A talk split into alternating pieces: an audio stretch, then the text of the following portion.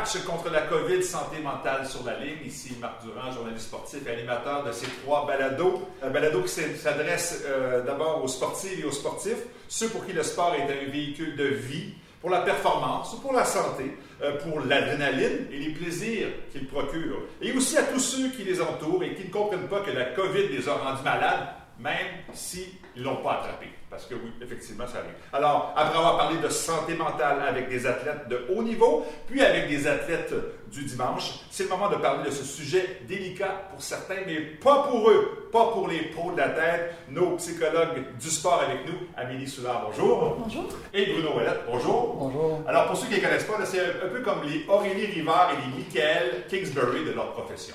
Hein? On met la barre haute. Je pense qu'on ne se trompe pas. Alors, bien sûr, euh, ce balado est une idée originale de Véronique Gauthier et Sophie Lavoisière. Et bien sûr, c'est produit par Wink Productions, qu'on remercie d'avance. Et bien sûr, tout ça est propulsé par euh, les fonds de recherche du Québec. Alors, euh, je veux vous présenter comme il faut. Alors, je vais ressortir une autre feuille. Ah, euh, Amélie Soulard, doctorat en psychologie organisationnelle à l'Université de Sherbrooke. Oui. Euh, il y a tellement de choses. Je vais essayer de résumer. Puis si j'en oublie, tu me le dis. Professeur associé à l'Université de Sherbrooke, psychologue du sport, préparatrice mentale. Tu travailles aussi avec les athlètes de l'Estrie de l'excellence sportive de Sherbrooke. Bien sûr, avec I N S, tu es bien représenté. Alors, merci d'être là. Merci, ça me fait plaisir. Ben, moi aussi, ça me fait plaisir. Je, je lis ton nom partout. Et là, on se rencontre pour la première fois en présentiel. C'est génial. Bruno Ouellette, ça fait longtemps qu'on se connaît. Je ne sais pas à quel jeu on s'est vu pour la première fois. T'étais avec... deux mille deux. deux mille deux? Mm-hmm. Donc, euh, je te parle. Salt Lake City. OK, moi, je suis arrivé à... ouais. en deux mille quatre. Ouais. Tu étais avec Alexandre Dépati, entre autres? Comme... Euh, en, en deux mille deux, c'est Salt Lake City. Évidemment. Les anneaux de vitesse, le patin de vitesse. Patin de vitesse. Ouais, Alexandre, bon. Dans ces périodes-là. Par après, c'est ça. Donc, puis, donc, cinq Jeux olympiques, psychologue du travail, psychologue sportif également, conférencier. Bref, vous êtes tout à fait désigné pour conclure ce balado sur la santé mentale. Euh, j'imagine que la pandémie euh, a accéléré ou à, à bonifier ou à, en tout cas, il n'y a plus de cas maintenant. Est-ce que, est-ce que le, votre travail a changé? Euh, peut-être commencer par toi. Oui, le travail a changé. Euh, la pandémie a amené cette opportunité de parler un peu plus de santé mentale, de démocratiser la santé mentale, de rendre ça moins tabou. Ah oui. euh, Il y a déjà une, une vingtaine d'années, on, par, on, on a commencé à parler de préparation mentale. C'était déjà moins tabou hein, pour les athlètes de dire qu'ils travaillaient avec un, un préparateur mental. Euh, mais dans les deux dernières années, en fait dans la dernière année, là, euh, euh, là on, il, il y a plusieurs athlètes qui avouent travailler avec un psychologue clinicien sur leur santé mentale. Euh, Et la pandémie a permis ça? Mais la pandémie a certainement ouvert les portes. OK, donc c'était moins tabou justement de te cogner à la porte et de dire « j'ai besoin d'aide ». Voilà. Ah bon, ben voyez-vous, ça c'est déjà un point positif. Bruno, est-ce que ça a changé les choses pour toi aussi? Ben, disons que ça a changé à différents niveaux parce que euh, toutes les consultations plus régulières pour des préparations, pour des camps de sélection, pour euh, les compétitions, Euh, ben ça, par exemple, ça a vraiment tombé au point mort. Oui, hein? Donc, dans le sens qu'il y a le beaucoup maintien, moins de ouais. gens qui oui. viennent consulter pour okay. une situation, euh, pour des préparations, si on veut, à des compétitions, à la performance. Oh. Euh, donc, les gens sont plus venus me voir, là, soit parce qu'ils euh, se posent des questions oui. hein, par rapport à, à, à, leur, à leur futur. Oui. Euh, les gens viennent me voir ou sont venus me voir beaucoup parce qu'ils ressentent un, un mal-être. Un mal-être, une tension, un stress. Euh, je pose beaucoup de questions parce qu'on est vraiment dans une période où euh, il y a eu beaucoup d'incertitudes, oui. euh, il y a eu beaucoup de nouveautés, oui. euh, il y a eu beaucoup d'ambiguïté. Donc ça, nécessairement, ça agit là, sur euh, le cerveau. Oui. Le cerveau, c'est un détecteur de menaces. Donc quand tu sais pas où est-ce que tu t'en vas, euh, puis quand le futur devient moins clair, bien, nécessairement, tu poses des questions, puis parfois, bien, tu viens consulter. Alors je comprends que tu étais moins en prévention comme un pompier, là. Il y avait des feux à éteindre. Mais parfois des feux, là, je pense à une jeune personne qui est venue me voir, puis vraiment, euh, c'est une joueuse de volleyball, entre autres, là, mais qui euh, avait plus accès à ses entraînements, ouais. donc qui n'a plus accès à son équipe non plus, euh, plus accès à tout son entourage social aussi. Euh, donc, faisait l'école à la maison, donc on parle du niveau euh. collégial universitaire. Puis là, ben vraiment, euh, ça, ça vient te chercher, tu te demandes pourquoi tu te sens comme ça. Ouais. Euh, puis il y avait beaucoup euh, un impact aussi sur juste son organisation personnelle. Je me souviens, une des premières suggestions, c'était on va essayer de recréer une routine un petit peu dans ta vie. Là, ouais. L'heure où tu te lèves, puis euh, bon, euh, déjeuner, ensuite de ça, voir les gens, appeler des personnes, mm. ramener un élément social, ramener un éléphant, euh, un éléphant, un élément sportif, si on veut. Peut-être euh, aussi difficile. Pardon? Un éléphant, un élément sportif. Oui, mais un éléphant, c'est parce que c'est vraiment gros. Donc, je trouvais vraiment que c'est très particulier, mais c'est très bon, important aussi de le dire. Mais là, j'entends, bon, oui. les, les athlètes, bon, oui, oui ont eu des, des difficultés. C'est toute la société, je veux faire de l'avocat du diable, mais tout le monde, les, les, les élèves, les travailleurs, les restaurateurs, les gens d'affaires, tout le monde a écopé. En quoi c'était différent pour les athlètes, ou c'est différent encore pour les athlètes? Bien, vous avez tout à fait raison. Euh, tout le monde a écopé. Mais on, on sait déjà qu'à la base, les athlètes, si on les compare à la population en général, ils vivent plus d'anxiété. Euh, on tourne autour d'une prévalence là, de trente-cinq pour cent environ là, chez les athlètes de haut niveau. Euh, si on parle de l'anxiété, si on regarde par rapport aux, aux autres troubles de santé mentale, on tourne autour de vingt-cinq pour cent, alors que dans la population canadienne, on tourne autour de vingt pour cent. Donc, euh, donc le contexte sportif ajoute un stress, ça on le sait, euh, et donc ajoutons à cette heure le, le contexte de pandémie, le contexte d'incertitude, le fait qu'on s'est retrouvé à la maison, à faire l'école à distance, sans entraînement, sans contact avec nos entraîneurs, nos coéquipiers, oui. Plus de compétition, donc plus de structure non plus, hein, Bruno parlait de routine, bien plus de routine. Euh, oui, ça l'a désorganisé là, euh, certaines personnes, puis je ne veux pas généraliser non plus parce qu'il y a des athlètes qui s'en sont très très bien sortis ben aussi. Oui, ils ont trouvé des solutions, peut-être bien entourés aussi, ont bien consulté, ont trouvé des, des, des pistes de solutions, mais c'est intéressant de voir que les athlètes effectivement ont été très touchés, peut-être parce qu'une carrière c'est un moment précis dans une vie, puis euh, le fait qu'on ralentisse la cadence, ça peut changer euh, les perspectives. Les athlètes de tous les niveaux. Oui. Euh, autant euh, un athlète là, simplement qui faisait partie d'une équipe. Qui s'en va à Tokyo. Euh, ben, qui s'en va à Tokyo, euh, je pense à une athlète c'est comme euh, Amélie Kretz, qui a une piscine dans, dans, son, euh, dans, dans son garage, euh, puis qui a été très créative là, dans ouais. sa façon de s'entraîner aussi. Donc plusieurs, ça les a emmenés aussi à s'adapter. Puis euh, moi j'aime bien euh, ce que Darwin disait, c'est pas l'espèce la plus forte ou la plus intelligente qui va sauver, mais celle qui s'adapte le mieux. Donc, dans cette, dans cette perspective-là, ça amène la nécessité d'apprendre, de te développer. Oui. Ce qui est important autant pour un athlète de haut niveau que de moins haut niveau, si on veut, oui. mais c'est la capacité d'avoir des... c'est l'importance d'avoir des gens autour de toi pour t'aider. Parce que, ultimement, on ne va pas y arriver tout seul. Et puis, dans ce contexte-là, plus que jamais, euh, l'isolement peut avoir pesé sur plusieurs personnes aussi. aussi. Donc, d'où l'importance d'avoir maintenu euh, des contacts sociaux avec les euh, médiums qu'on avait... Euh, possible. Alors, c'est ça, il y, a, il y a des éléments qui ne trompent pas. Si je pense à m'enlever la vie, c'est clair que j'ai un problème. Mais avant d'en arriver là, il y a des, il y a, il y a des étapes, j'imagine. À quel moment un athlète devrait se poser la question « j'ai besoin d'aide » ? Bien, c'est sûr. Euh, souvent, des, un des premiers signes, c'est juste au niveau du sommeil.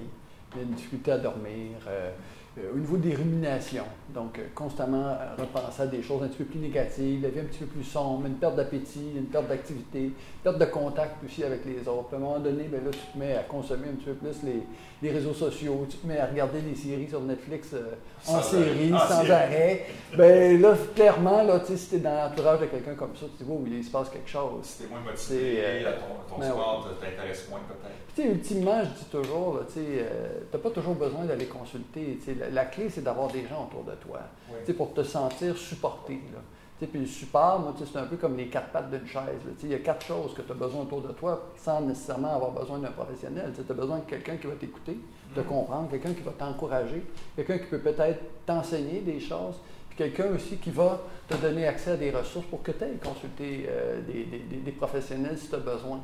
Mais les trois éléments, au départ, c'est les amis, c'est le contact, c'est la famille, dans la mesure du possible.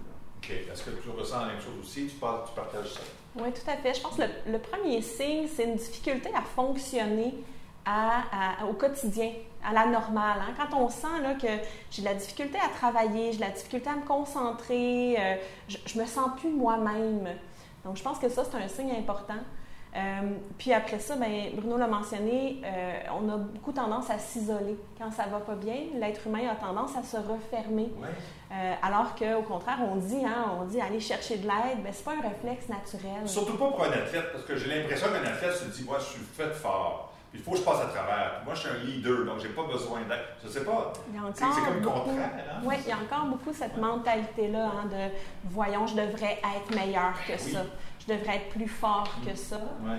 euh, alors que aller chercher de l'aide, c'est quand même une, une marque de, de force, une marque de courage, d'être capable de reconnaître que « Ah, ben là, je pense qu'il faudrait que je m'entoure, il faudrait que j'aille chercher de l'aide. » Mais c'est pas l'entourage aussi peut-être de proposer ça au départ, c'est-à-dire de, de se montrer ouvert, parce que peut-être qu'un athlète lui-même va dire « Ben non, j'ai pas besoin de ça, ben non, ça va passer. » Mais si son entourage l'encourage, le, le message passe, c'est un peu comme une solution.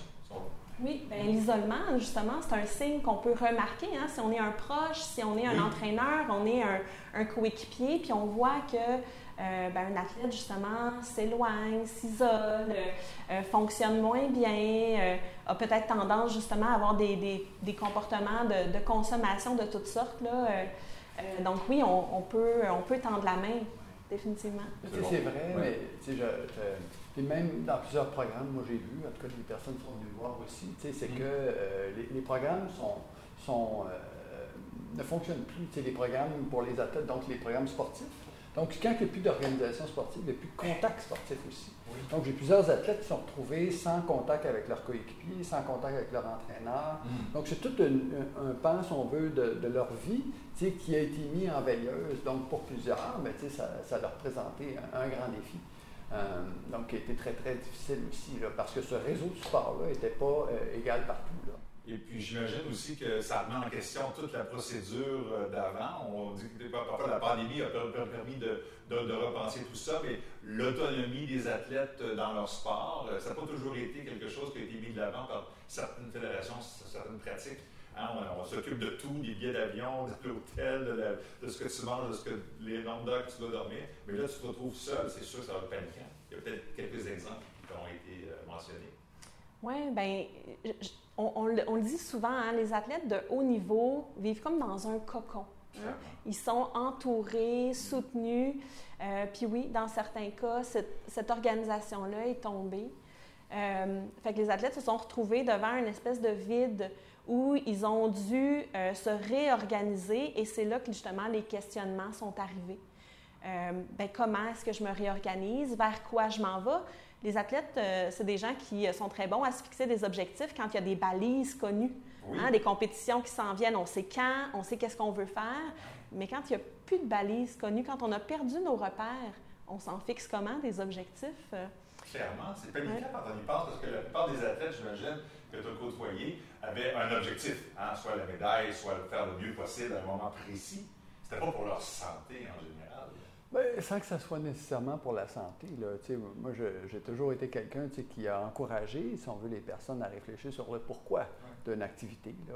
Si tu étais, si tu es à deux ans des Jeux olympiques, là, il faut que tu trouves une raison, là, parce que c'est pas suffisant juste de vouloir y aller, puis c'est pas suffisant aussi juste de vouloir gagner une médaille. Là. Mm. Je dirais, ultimement, il faut que tu trouves une raison, il faut que tu réfléchisses au pourquoi de ton implication. Puis, dans le fond, même ce qui est arrivé dans les derniers mois, c'est une opportunité extraordinaire pour réfléchir à pourquoi, puis aussi à faire des choix par rapport à ton futur. T'sais, à la limite, tu peux choisir de continuer à en faire du sport de haut niveau, de petit niveau, ou peu importe le niveau, là, ou encore t'orienter vers autre chose. Pour plusieurs, peut-être que c'est ça qui est arrivé, parce que la pandémie a forcé beaucoup de gens à faire des activités peut-être qu'ils n'avaient jamais fait avant. Oui. Donc, ils vont découvrir peut-être d'autres intérêts, puis autre chose aussi. Euh, donc, dans ce sens-là, l'accompagnement peut se faire pour aider la personne à trouver ses réponses. Si, tantôt, tu parlais d'Alexandre, mais moi, je me souviens, la première question qu'il m'a posée, son intervention avec lui... Non, mais c'est vrai, parce que euh, c'est intéressant. Je veux dire, je sais, je suis, euh, je suis monté sur la tour de dix mètres, puis tu allais le voir, puis oui. il m'a dit, tu vas-tu plonger? J'ai dit, non, non, je ne plonge pas. Mais ce qu'il m'a posé comme question, tu sais, il dit, c'est-tu normal que j'aie le goût d'arrêter? Puis il avait quinze ans. Puis ça, j'ai trouvé ça fantastique comme réponse, parce que, ultimement, en accompagnement, tu n'es pas là pour donner des réponses. Tu es là pour aider les gens à trouver leurs réponses. Puis, puis ça, c'est vrai pour n'importe quel intervenant. C'est vrai pour un entraîneur aussi. Tu n'es pas là pour lui dire. T'sais, tantôt, tu parlais d'autonomie. Mm. Mais effectivement, je veux qu'il se sente autonome. Je veux qu'il se sente compétent. Je veux qu'il se sente capable de s'adapter aux différentes situations. Puis, ils sont clairement capables. Parfois, tout ce qu'ils ont besoin, c'est du soutien, du support. Là. Puis, donc, la consultation avec Alexandre, c'est entre chaque plongeon, un petit bout de réponse, il plonge, il revient. Puis ça s'est continué comme ça pendant un certain temps, mais ultimement, c'était de découvrir pourquoi, pourquoi je fais ça. C'est euh, pour qu'il puisse identifier sa motivation, euh, autant dans le défi que dans le plaisir, que dans sa vie sociale, parce que tu te rends compte que Le plongeon, c'est une drôle d'activité. Tu, sais, tu, montes, tu montes les escaliers, tu te jettes en bas. Tu montes les escaliers, tu te jettes en bas. Je faisais ça cent fois par jour, cinq cents fois par semaine. À un moment donné, c'est plate. Là. Tu sais, mais qu'est-ce qui rend ça intéressant? C'est ta vie sociale, c'est le contact avec l'entraîneur, c'est, c'est toute ta vie qui est autour de ça.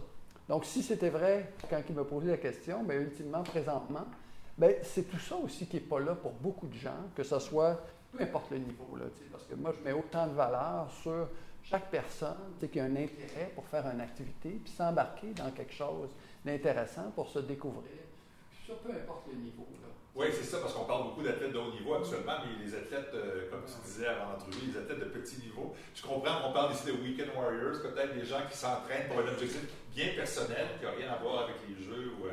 C'est fantastique d'avoir une activité que tu aimes faire, ouais. Puis euh, que tu sois euh, un athlète collégial, que tu sois un athlète universitaire. T'sais, moi, j'ai joué pour le Vert et Or. Est-ce que j'étais considéré comme un athlète de haut niveau? Je ne sais pas. T'sais, mais je faisais du sport parce que j'aimais ça, puis je combinais ça avec mes études, puis ça, ça faisait clairement partie de mon identité, puis ça l'a influencé toute ma vie. Au fond de ma vie professionnelle, ça l'influence encore aujourd'hui. Si tu m'avais enlevé ça, ça aurait été, j'aurais pas eu la même vie. Ça change des trajectoires. T'sais, ce qui wow. se passe présentement, c'est, c'est très significatif. Pas seulement pour les athlètes de haut niveau, mais pour toute personne qui a un intérêt pour son bien-être, puis qui a un intérêt pour le sport aussi. Puis nous, on est là pour les accompagner, pas leur donner la réponse, non. puis les aider à se découvrir, puis les laisser faire le choix qu'ils vont bien faire aussi. Parce que les opportunités, il y en a encore plein, mais il faut pouvoir les identifier. Puis, tu sais, on ne vient pas au monde avec un livre d'instruction. Eux aussi, dans le fond, vont apprendre des choses, vont pouvoir se développer. Puis si on peut les accompagner un petit peu, on va faire ça. Hein, un petit peu à la fois, là, moi je dis toujours petit, constant, longtemps. Là, oui, c'est vrai, c'est vrai. C'est une façon dont les choses. Sur ton site web, d'ailleurs, il y a plein de blogs, de, de, de textes très intéressants, dont celui-là. Euh, ben, ça m'amène à parler, tu parlais un peu de ça. On n'est pas là pour répondre aux questions, mais euh, en fait, de, de les accompagner dans leur questionnement. Il y a une différence entre un psychologue et un psychologue sportif? Il y a une différence. Oui, euh, en fait, le, le terme psychologue sportif est un peu faux, dans le sens où... Euh, c'est comme euh, journaliste sportif, j'imagine. Voilà, il, c'est ça. On peut pas, au Québec, au Québec du moins, on peut pas être formé comme psychologue sportif. Au Québec, on peut être formé comme psychologue et euh, les spécialités qui sont enseignées ici au Québec, bien, c'est la psychologie clinique, la psychologie organisationnelle, la psychologie euh, scolaire, enfance-adolescence qu'on appelle, la psychologie communautaire. Euh, donc, quelqu'un qui est intéressé par le sport, qui veut intervenir auprès de, d'athlètes, doit choisir l'une de ces spécialités-là et aller se former euh, par la suite du côté des sciences d'activité physique. Donc, euh, et donc, au Québec, on est psychologue et on est spécialisé en sport si on a fait cette démarche supplémentaire-là. Donc, pour un athlète, que ce soit de haut niveau ou de fin de semaine, euh, un psychologue qui se qui s'est spécialisé dans le sport, c'est un, c'est, un, c'est un plus parce que vous avez cette connaissance. C'est un plus parce qu'on a un bagage du côté des sciences, du sport, tout à fait. Est-ce que c'est un, une lacune qu'on n'ait pas de spécialisation directement à, à, ben, à c'est un enjeu. Est-ce que c'est une lacune? Ouais. Mais, mais, mais c'est sûr que c'est un enjeu. Mm-hmm. Euh, mais, mais le public ne fait pas cette distinction-là. Non. Les journalistes non plus, d'ailleurs. C'est vrai. Puis ce qui amène aussi à mettre tous les professionnels dans le même bassin.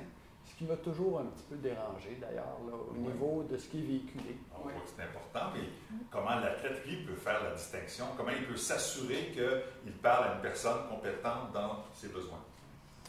Bien, il, le public peut toujours aller voir sur le site web de l'Ordre des psychologues du Québec oui.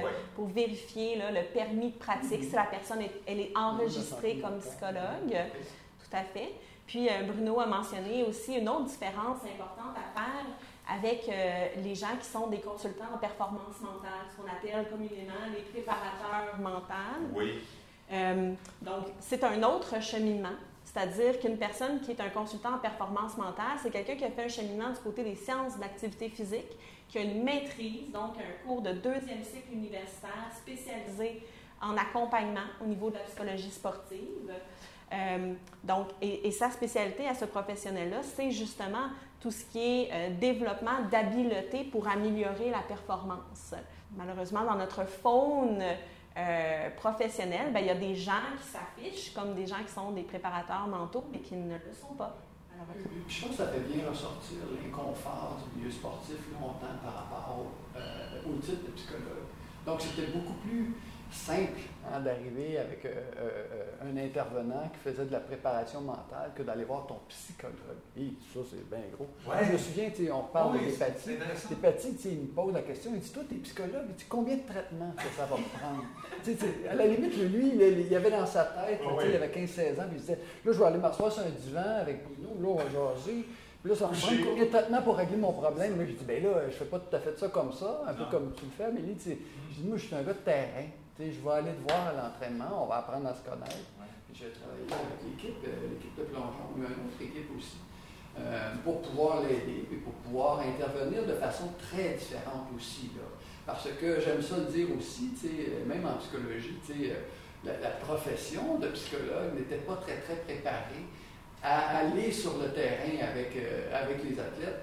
Euh, donc ça aussi, ça l'a amené, je dirais, un certain inconfort, là, euh, parce que hein, tu fais une consultation avec une personne dans les estrades, à cafétéria, dans l'autobus, c'est censé être confidentiel, c'est censé être caché, mais fondamentalement, je dis, tu sais, moi je suis là, où on était là, où on est encore là, juste pour favoriser le bien-être, pour favoriser le développement, pour créer des environnements sportifs sains. Et puis, euh, donc dans cette optique-là, je dirais que ça pose d'autres enjeux aussi. Mais bon, ceci étant dit, c'est un grand débat, là, mais ben, je trouve que ça, ça me passionne. Oui, on voit ça. C'est vraiment, moi, ça m'amène d'autres questions, parce que est-ce que votre profession est de plus en plus euh, acceptée, je dirais, du monde des fédérations sportives, des, auprès des athlètes, des entraîneurs aussi, parce qu'on connaît hein, les entraîneurs de, de l'ancienne génération, c'est « je coach » et personne s'en mêle. On va essayer de prendre un cas de concret. Là. Mettons, je suis un athlète, je sens que j'ai un problème. Où est-ce que je vais me diriger? Qui je dois rencontrer? De quelle façon je, je dois m'orienter pour avoir de l'aide? Euh, et, et qui va pouvoir m'aider? Donc, naturellement, ça dépend du problème. Et euh, il y a plusieurs spécialistes. Si on peut dresser une liste. Il y a plusieurs spécialistes. Puis la première question à se poser, si on est un athlète, c'est « c'est quoi mon but? Qu'est-ce que je veux améliorer? » Est-ce que je veux améliorer ma performance? Hein? Ça se passe au gymnase, dans la piscine, je veux des résultats, je veux améliorer la performance. À ce moment-là, la meilleure personne vers qui se tourner, c'est le consultant en performance mentale. Si ce que je veux améliorer, c'est ma santé, mon bien-être, à ce moment-là, ben, oups, c'est là où on est dans une zone un peu plus grise. Le consultant en performance mentale peut m'aider, mais si je sens que j'ai une problématique Euh, un petit peu plus, peut-être, là, poussé, bien, le psychologue est probablement la meilleure personne vers qui se tourner. Si mon but, c'est de préparer ma transition de carrière, par exemple, je suis ouais. un athlète qui va terminer sa carrière éventuellement, je veux préparer ça, bien, on a des conseillers en orientation qui travaillent avec, euh, avec les athlètes. Euh, si je suis un athlète de sport-études, bien, au sein même de mon école, au sein même de mon programme, euh, il y a des professionnels, euh, donc ça peut être des consultants en performance mentale, ça peut être des psychologues euh, de l'école, ça peut être des, des psychoéducateurs à l'école aussi qui travaillent pour le programme sport-études. Donc ça dépend vraiment de, de la situation de chacun puis du but qu'on vise aussi. Qu'est-ce qu'on souhaite améliorer? Donc, c'est pas toujours facile de se retrouver, mais il y a plusieurs types d'intervenants qui vont venir... Euh, Euh, qui vont venir, euh, euh, qui vont avoir un impact positif. Tu sais, je prends même l'exemple, encore une fois, là, chez, parce que le cerveau, il roule, c'est mes cent trente milliards de neurones. Euh, mais dans le contexte actuel, tu sais, euh, t'as beaucoup euh, de, de... soit l'anxiété va faire vivre à des gens aussi des difficultés plus personnelles qui vont avoir un impact sur l'alimentation. La boulimie, l'anorexie, là, on est rendu dans des domaines hyper spécialisés. Euh, tu sais, on a eu l'exemple d'un dernier mois là, de tout ce qui peut se produire dans des environnements sportifs très fermés. Si on prend l'exemple de la nage synchronisée, où, dans le fond, aussi, ça fait ressortir que même le milieu sportif, euh, parfois, lorsqu'il est très fermé, euh, choisit le type d'intervenants qui vont faire intervenir. Là, moi, en tout cas, pour l'avoir vécu, oui. pour avoir été expulsé même de certains milieux sportifs, de par l'expertise que j'apportais, parce que euh, j'étais perçu comme une menace. Hein, je l'ai vu comme un obstacle entre un objectif de médaille, un objectif oh. de financement, oui. puis euh, une intervention professionnelle qui est là fondamentalement pour aider une personne à mieux se sentir, puis qui peut l'amener aussi à quitter son sport. Parce que ultimement, nous, comme psychologues, je veux dire, moi, tu sais, j'en ai rien à cirer des médailles. Tu sais, ce que j'ai à cirer, tu sais, c'est des personnes avec qui je travaille, parce que ce que je veux, c'est leur bien-être, c'est tout. Puis, moi, ça s'arrête là. S'ils veulent gagner, parfait, on va y aller, mais c'est pas ça ma priorité. Ça, ouais. ça, ça devrait être à la base des ouais. intervenants qui ont une formation en psychologie, qui sont psychologues. Ça, pour moi, ça, c'est clair. C'est très intéressant ce que tu viens de raconter et j'imagine que tu partages la même. Je sais pas. Tout à fait. Bien, on a longtemps... Oui, moi, je vois ça positivement. Ben oui, c'est ça. Oui. ça. On a longtemps... Euh, dichotomisé, hein, performance puis bien-être. Ah. Ça s'excluait presque. Ben oui. Puis, euh, puis on se rend compte que ça, on peut pas, on peut pas séparer ça. Le bien-être, c'est un, c'est un déterminant de la performance. Mmh. À la limite, là, euh, on peut pas performer à haut niveau euh, de manière constante si on n'est pas bien. Tu sais, on peut très bien faire une performance wow, puis pas être très bien à ce moment-là, ça arrive. Mais de manière constante, euh, sur du long terme, c'est, c'est très peu viable. Si on n'est pas bien dans notre tête, si on n'est pas bien dans notre corps, euh, on sera pas un, on n'aura pas une très longue carrière. Non. Mais si je peux rajouter là-dessus, ça c'est intéressant parce que ultimement, on fait du sport, on le fait par passion. Puis moi, j'aime beaucoup, là, bien influencé par les, le, le modèle de Robert Valrand sur la passion harmonieuse versus la passion obsessive. Puis j'ai travaillé avec beaucoup de gens, beaucoup d'athlètes de haut niveau qui, qui étaient à la frontière de la pathologie. Là. Mais j'aimais beaucoup mieux être là pour les aider parce que je savais que ce qu'on faisait était très, très difficile. Puis on voulait des personnes qui étaient là pour les aider dans ces moments-là pour aller... au bout du bout. C'est plus juste de se dépasser, tu es clairement dans une zone là, aride. Il mm. faut que tu traverses le désert pour te rendre à l'océan. Ça va mal. Il n'y en a pas d'eau. Puis ça va être difficile. Ouais. Puis, nécessairement, ce que tu veux, c'est une équipe d'intervenants, un peu comme on fait avec l'I N S, pour aider dans une période qui n'est pas normale, qui est complètement anormale. Euh, donc, ou, comme je disais, là, euh, qui peut avoir des impacts d'un point de vue de la santé mentale, parce que, ultimement, je prenais l'exemple de la nage synchronisée, je pouvais passer sept heures par jour à la piscine, là. Même moi, je trouvais ça dur mentalement. Je ne serais pas dans l'eau. Non, mais quarante heures par semaine, là, à un moment donné, là, tu dis, ah, tu sain, ça. Ben non, c'est pas tout à fait sain. Là. Mais on est dans quelque chose de, de, de, de complètement euh, surnaturel. Donc, nécessairement, tu as besoin d'avoir des bons intervenants dans ce contexte-là, pour t'assurer de ne pas emmener les gens justement dans cette zone sombre, hein, puis les aider à prendre des décisions, ce qui n'est pas toujours simple. Là. Non, je comprends. Ouais. On prendrait une saison deux avec vous deux, là, puis je pense qu'il y aurait plein de gens qui reviendraient.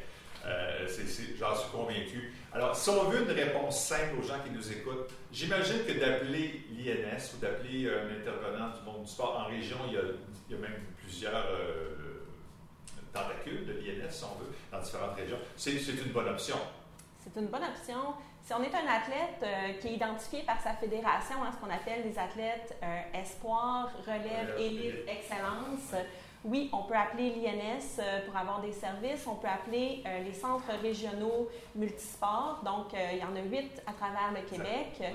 euh, ces centres-là euh, vont, peuvent mettre à disposition des ressources pour les athlètes. Si jamais on est un athlète qui n'est pas identifié par sa fédération, voilà, euh, on peut aller sur le site de l'Association canadienne de psychologie du sport et on peut aller trouver un intervenant donc, qui, est, euh, qui est membre de l'Association canadienne. Donc, son, son pedigree, si on peut dire, a été vérifié. Euh, et on peut aller sur le site de, de l'Ordre des psychologues du Québec euh, et on peut aller vérifier si notre intervenant est un psychologue, enregistré comme psychologue, et quels sont justement ces champs d'expertise, dont la psychologie du sport. Mon Dieu, hein, c'est formidable d'avoir autant de réponses en si peu de temps. Euh, un mot en terminant, si vous avez une chose en tête en arrivant ici, j'espère qu'on va parler de ça, parce que je sais que ça va être utile. Bruno? Ben, si quelqu'un... écoute, puis vit des moments un peu plus difficiles, là, je pense qu'il y a plusieurs suggestions qu'on peut mettre de l'avant. Euh, c'est pour qu'une personne puisse mieux s'adapter euh, lorsqu'il vit des moments difficiles. Puis euh, je, vois, je vois trois angles possibles. Euh, tu as autant euh, des suggestions plus par rapport à soi. Euh, puis, euh, tout le temps, quand tu as une période un peu plus difficile, je me souviens des phrases que je disais souvent à, à plusieurs de mes athlètes, je lui disais tout le temps, il faut que tu sois tolérant envers toi-même. Donc, dans une perspective d'estime de soi aussi, tolérant dans le sens que là, tu es en train de vivre des grands changements. Puis, euh, ben, donne-toi une chance. Donne-toi une chance. Ça, c'est ça le premier élément. Autre élément, c'est sûr que euh, une autre stratégie que je donne souvent aux gens, puis euh, euh, d'écrire. Aujourd'hui, on le fait de moins en moins. Euh, mais moi, j'appelle ça, c'est un exercice d'écriture spontanée. Tu écris euh, trois, pendant trois jours, une quinzaine de minutes, juste tout ce qui se passe par la tête un petit peu, juste pour être capable de, de, de trouver un sens ouais, à ce qui est en train de se passer. Moi, je, je travaille beaucoup sur le pourquoi, fondamentalement. Mm-hmm. c'est, il se passe quelque chose, puis les personnes qui vont se, le mieux s'adapter vont être celles qui vont avoir pris le temps de donner un sens à tout ce qui arrive pour faire des choix par rapport à leur futur. Là. Donc ça, c'est vrai par rapport à soi, c'est vrai par rapport... Je pense que ultimement, si c'est plus difficile, bien, effectivement, soyez en contact avec d'autres personnes, maintenez le contact, des coéquipiers, euh, d'autres personnes qui ont un même intérêt. Je me souviens, j'ai travaillé avec un cycliste dans les derniers mois, puis ouf, je trouvais difficile, c'est tout le temps tout seul, s'entraîner tout seul.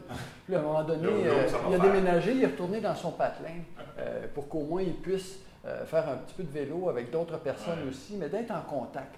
L'humain, c'est un animal social. C'est fondamentalement à la base même de la santé mentale. C'est nos liens sociaux. Ce qui est vraiment paradoxal avec tout ce qu'on vit, c'est cette idée-là euh, de toujours être à distance puis d'être moins en contact. Mais ultimement, si on continue comme ça, je veux dire, les impacts d'un point de vue mental vont être plus grands pour un peu plus tout le monde aussi. Donc, d'où l'importance d'être avec d'autres personnes aussi. Puis, utiliser ce qui, euh, ce qui nous entoure, donc euh, les marches en nature.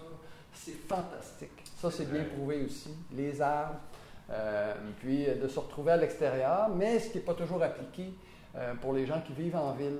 Donc, c'est pour ça qu'on les retrouve dans les parcs là, présentement. Puis, euh, ben, il faut y aller. Il faut y aller. Il faut sortir dehors. Il faut se laisser frapper par la lumière du soleil. C'est bon. Wow. J'aime beaucoup ces conseils-là. Amélie, mot de la fin.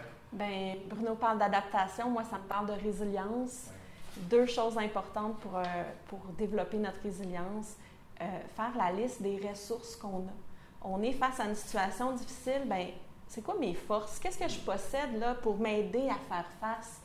Donc, euh, de, de, de réfléchir ah, à ce qu'on... Oui, vraiment. De prendre le crayon, d'écrire, de réfléchir à ouais. ses forces, à, à ses ressources, à c'est qui mon réseau de contacts, c'est quoi qui me fait du bien? Ouais. De revenir à ça, puis euh, bien, d'explorer comment on perçoit la situation. Euh, c'est quoi ma vision de la situation? Est-ce que, euh, est-ce que, je, est-ce que je suis dans une crise ou est-ce que je peux voir des beaux côtés là-dedans? Moi, euh, je pense que ça, ça a été un, un élément important, en tout cas dans la dernière année. Voir le beau côté des choses, même dans les situations difficiles. C'est beau. C'est, je suis vraiment heureux de vous entendre. Je pense que les gens qui nous écoutent également ont la même perception. Amélie Soulard, de Excellence sportive de Sherbrooke, à l'Institut national du sport également. Merci infiniment d'avoir été là. Merci. Bien sûr, continue ton bon travail. Et Bruno Ouellette, tu as une clinique à Terrebonne? Oui, oui, oui, oui. On peut prendre des rendez-vous en ligne aussi, mais Internet également. bruno ouellette point c a, tout simplement. Puis plein de textes intéressants de blog également. Alors, on peut le suivre de ce côté-là également. Bien, c'est la dernière euh, de ce balado. Merci infiniment d'avoir été là. Vous pouvez écouter, bien sûr, on vous invite à écouter les deux autres tout de suite. Bien sûr, sont disponibles. On a parlé des athlètes du week-end et des athlètes également euh, de haut niveau. De haut niveau? Non, de bas et de moyen. De, finalement, le niveau que vous voulez, ce sont des athlètes pour nous. Et euh, on, on apprécie vraiment leur, on, on apprécie leur présence et on apprécie savoir que vous nous avez écoutés en audio également. En vidéo. Un gros merci à euh, Véronique Gauthier et également à euh, Sophie Lavoisière et à la réalisation, bien sûr, et à toute l'équipe. Et merci également au financement du Fonds des de, les fonds de recherche du Québec. On a Marc Durand, merci d'avoir été là et euh, bonne santé mentale.